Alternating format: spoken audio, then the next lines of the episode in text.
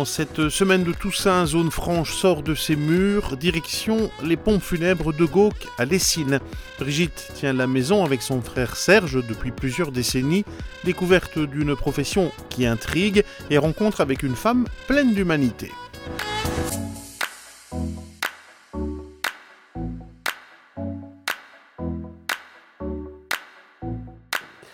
Brigitte de Gauque, bonjour. Bonjour Gaëtan. Merci de nous recevoir hein, au cœur de votre entreprise de pompes funèbres à Lessines. En ce 2 novembre, jour des morts, nous avons voulu mettre un peu le, focus hein, sur une profession qui peut encore être effrayante pour certains. La mort intrigue toujours beaucoup et peut, et peut faire peur. On va le voir aussi quand elle est faite avec humanité. C'est une très belle profession, vous me confirmez? Vous aimez ce que vous faites?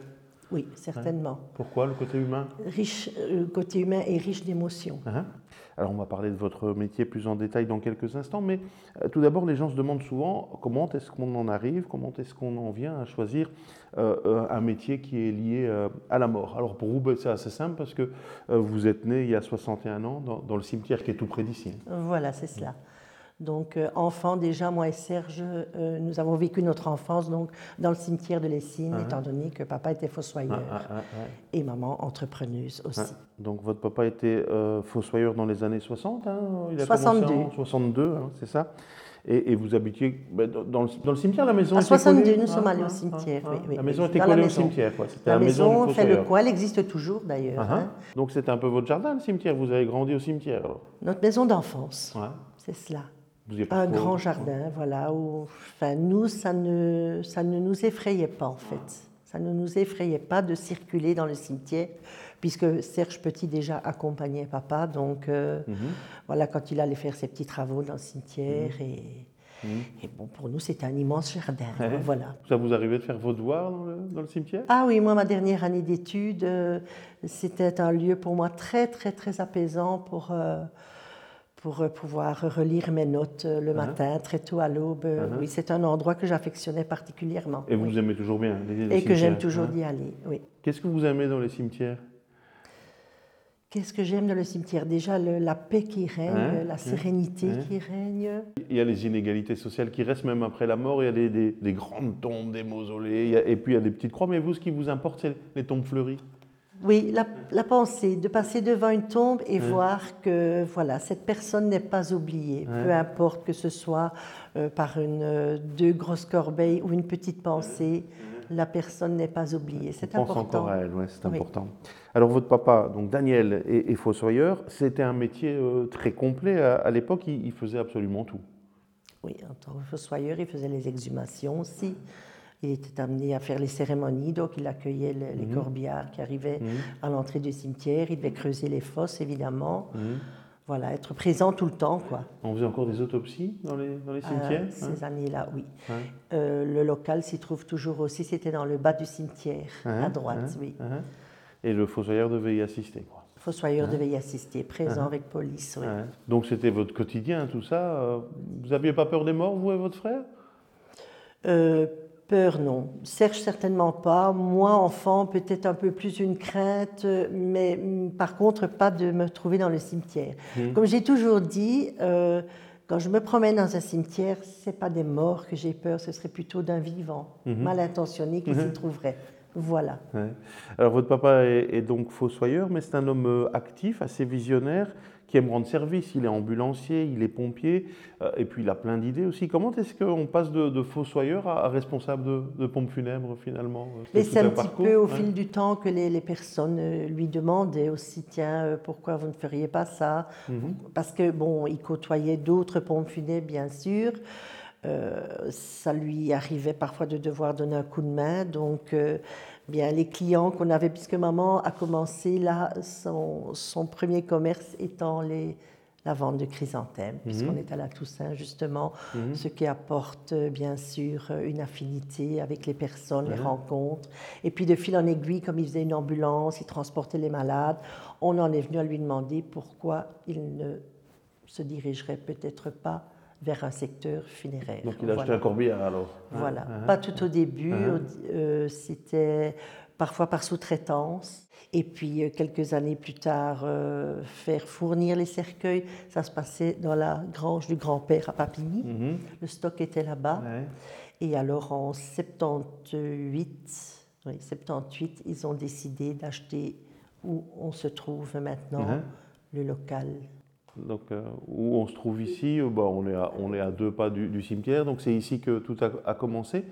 Ce qui est assez amusant, c'est que il y a eu la première, euh, la première morgue et puis votre maman avait un bistrot à côté. Donc la, la, mort côtoyait la vie finalement. Connu, connu de tout le monde, c'était le portique hein, uh-huh, uh-huh. qui se trouve à proximité de, de, la petite chapelle qui est devant, mm-hmm. qui s'appelle le portique des âmes, d'où le nom choisi pour le café, le portique. Donc il y avait la vie et puis il y avait la mort, ça se côtoyait. Euh, voilà. voilà.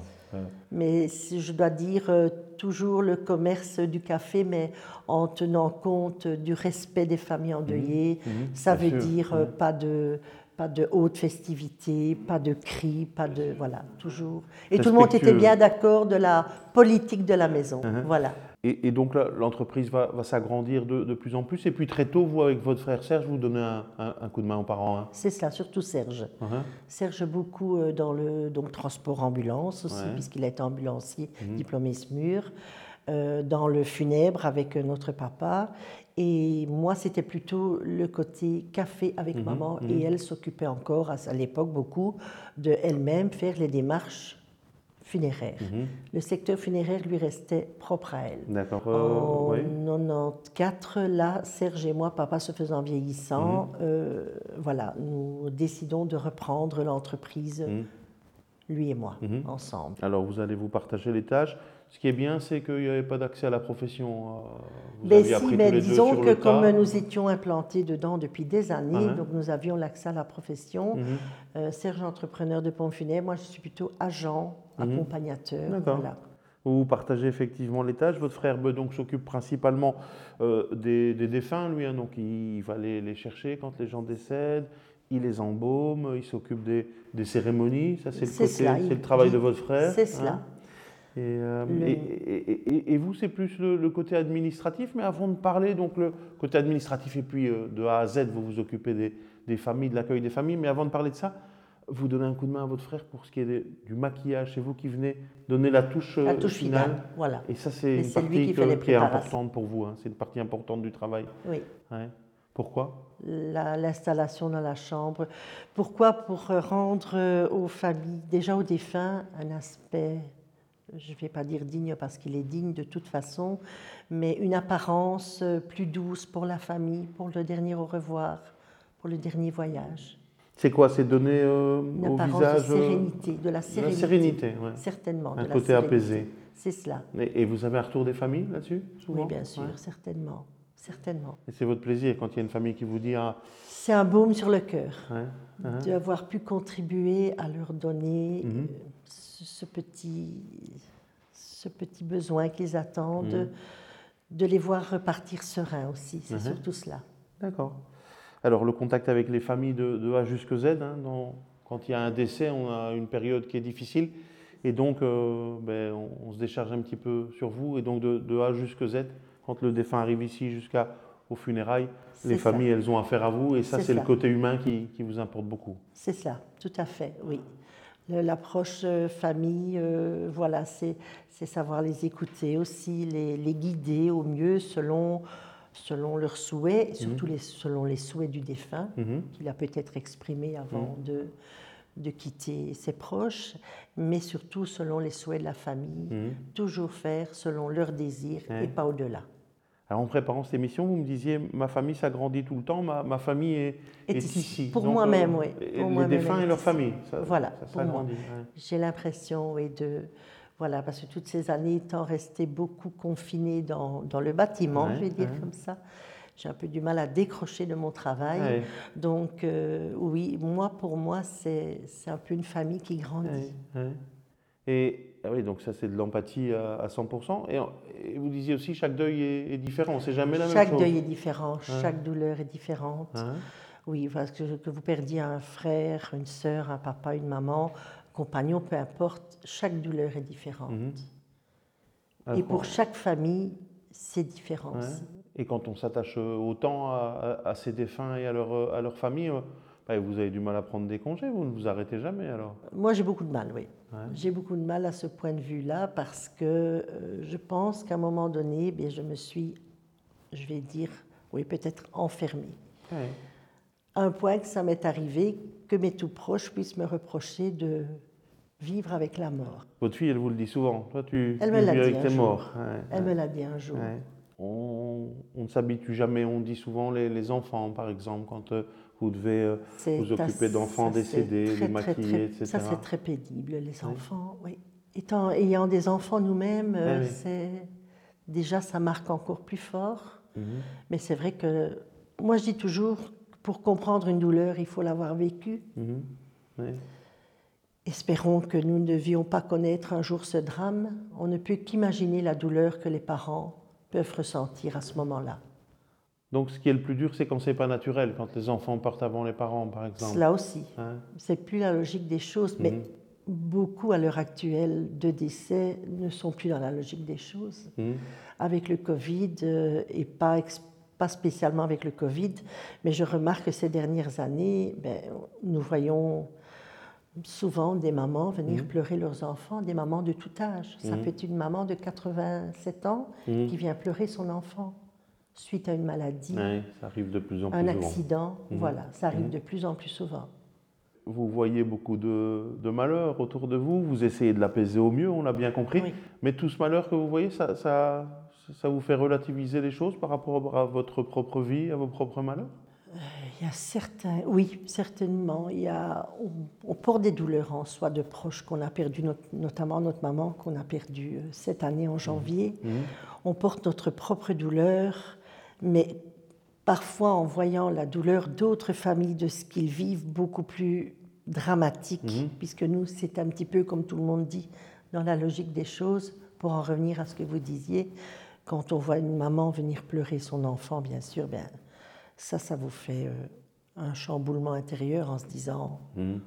quelque part, euh, on était malheureux pour soi. Voilà. Mhm. Alors quand on...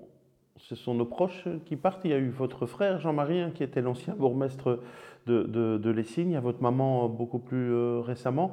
Vous vous en occupez de, de ces funérailles. Donc il y, a, il y a un côté positif et un, un côté négatif. Finalement, le côté négatif, c'est que vous vivez votre deuil dans, dans, sur votre lieu de travail. Oui, c'est tout à fait ça. Mais d'un autre côté, ça nous permet de garder auprès de nous aussi, euh, Hein tout le temps que, Mhm. que, que le, le- le corps se trouve euh, Mhm. dans nos bâtiments. Mhm. mais aussi, euh, comment pourrais-je vous dire à cela?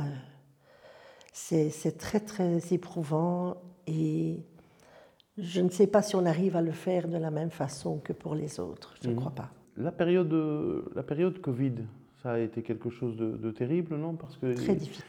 les gens ne pouvaient pas bien vivre leur deuil, il y avait pas beaucoup de, enfin, les visites étaient interdites, les funérailles à quelques personnes, ça a dû être dur pour vous et pour les familles, non? Oui, parce que voilà, il- c'était. ben, nous, comme toute pompe funèbre, on était amenés à devoir s'expliquer nous-mêmes euh, au vu des directives du gouvernement. Quoi. Bien Mhm. sûr, par mesure sanitaire, mais Mhm. c'était pas pour autant euh, facile à leur expliquer, facile à gérer. On essayait de pallier au mieux, de leur donner un maximum de ce qui était autorisé. Mais voilà, il y a des familles qui malheureusement ne, ne s'en remettront jamais. Mhm. D'ailleurs, vous faites encore des cérémonies maintenant pour des personnes qui n'ont pas pu vivre leur deuil. hein? On en a fait euh, deux après Covid, oui, notamment euh, une cérémonie avec, euh, pour aller poser l'urne au cimetière, Mhm. puisque ce monsieur avait fait ses volontés, euh, qu'il voulait avoir Mhm. tous ses amis Mhm. à ses funérailles, et bien sûr, Mhm. quand il est décédé, c'était la pleine restriction. Donc, euh, nous l'avons tous accompagné avec la messe, bien sûr. Et ici, dernièrement, nous avons fait une autre cérémonie. Là, c'était plus une cérémonie commémorative, puisque le monsieur avait été inhumé. Mais voilà, c'était, j'ai lu sur le visage de, de la famille que ça avait été très, très important pour eux de pouvoir, je vais dire, refermer le livre Mhm. Mhm. C'est ça. cette cérémonie qu'ils n'avaient pas eue et surtout cérémonie qu'ils n'avaient pas eue mais que leur euh, papa souhaitait aussi puisqu'il avait inscrit dans ses dernières volontés également. Mhm. Voilà. Donc vous apportez du réconfort aux, familles, ça c'est indéniable. Et pourtant, parfois vous êtes encore euh, parfois gêné du métier que, que, vous faites. Il y a cette, cette veuve que vous rencontrez euh, quelque temps après dans, dans une fête. Vous vouliez pas aller lui dire bonjour, pourquoi? Ben, J'étais je la voyais apaisée, donc ben, le chemin du deuil se faisant, je la vois sereine, en famille, je vais dire paisible et je me dis, elle va me voir, ça va lui ramener d'office mhm. le, voilà, le déroulement de, de, de, de la perte qu'elle a pris. Et je me suis vue comme un corbeau noir, je me suis cachée. Ah, oui. Voilà. Ah oui. Et vous l'avez quand même vue finalement? Elle m'avait vue. Et c'est elle qui s'est levée, qui est venue vers moi, oui. Et qui vous a dit quoi? Et qui m'a dit, euh, j'avais l'impression que tu voulais pas me dire bonjour, et je dis oui, c'est un peu ça, mais c'est pas que je voulais pas dire bonjour, mais j'avais, voilà, je me sentais mal mhm. d'arriver ici et de peut-être euh, rappeler de. Très mauvais souvenirs. Et à l'inverse, elle m'a dit, je vais dire comme elle l'a dit, non petit, c'est pas ça du tout. Au contraire, moi ça me fait plaisir de vous voir parce que vous m'avez accompagné et vous avez surtout partagé les derniers instants mhm. avec un homme. Je le dis comme elle l'a dit, avec un homme, et c'est important pour moi. Voilà. Depuis, ça m'a conforté dans ma position de voilà. Faites un métier important. oui, et de ne pas euh, garder ce, drap noir sur moi. Ah oui. Voilà. D'aller au contact des gens. Alors votre, votre humanité, elle va jusqu'à votre, votre commerce, euh, jusqu'au magasin, parce que quand on a des deuils, il y a le désarroi des familles, on pourrait leur vendre n'importe quoi. Il y a très peu de gens qui marchandent hein, quand il y a un décès proche dans, dans, leur famille, et vous ne poussez pas à la consommation. Non, certainement pas.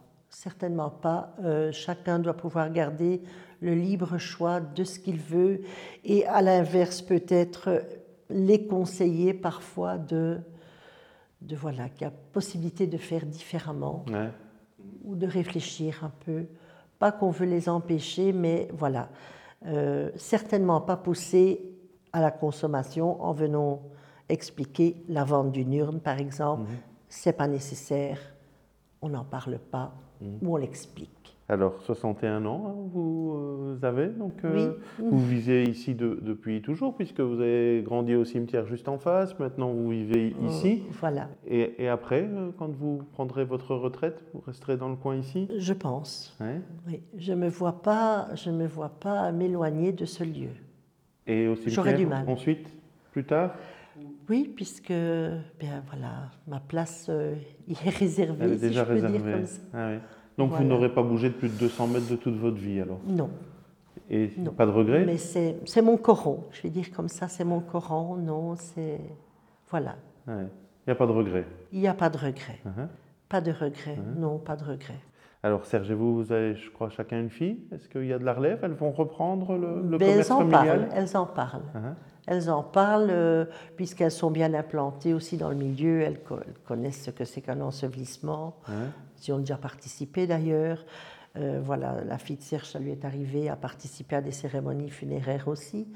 La mienne est infirmière, donc elle sait une toilette mortuaire, elle sait ce que c'est aussi. Mmh. Voilà, nous les laissons pour le moment vivre un peu leur autre passion. Mmh. Mais il n'est pas exclu qu'elles qu'elles reprennent avec nous et après nous. Voilà. Et vous leur conseillez? Parce que vous n'avez pas eu beaucoup de vacances, vous avez dit. je leur conseille, euh, voilà, ça dépend un petit peu ce, voilà, ce qu'on recherche, enfin, ce qu'on recherche, non, ce qu'on trouve dans ce métier. Mhm. Moi, j'ai trouvé ma place et je ne regrette pas les heures consacrées, bien loin de là.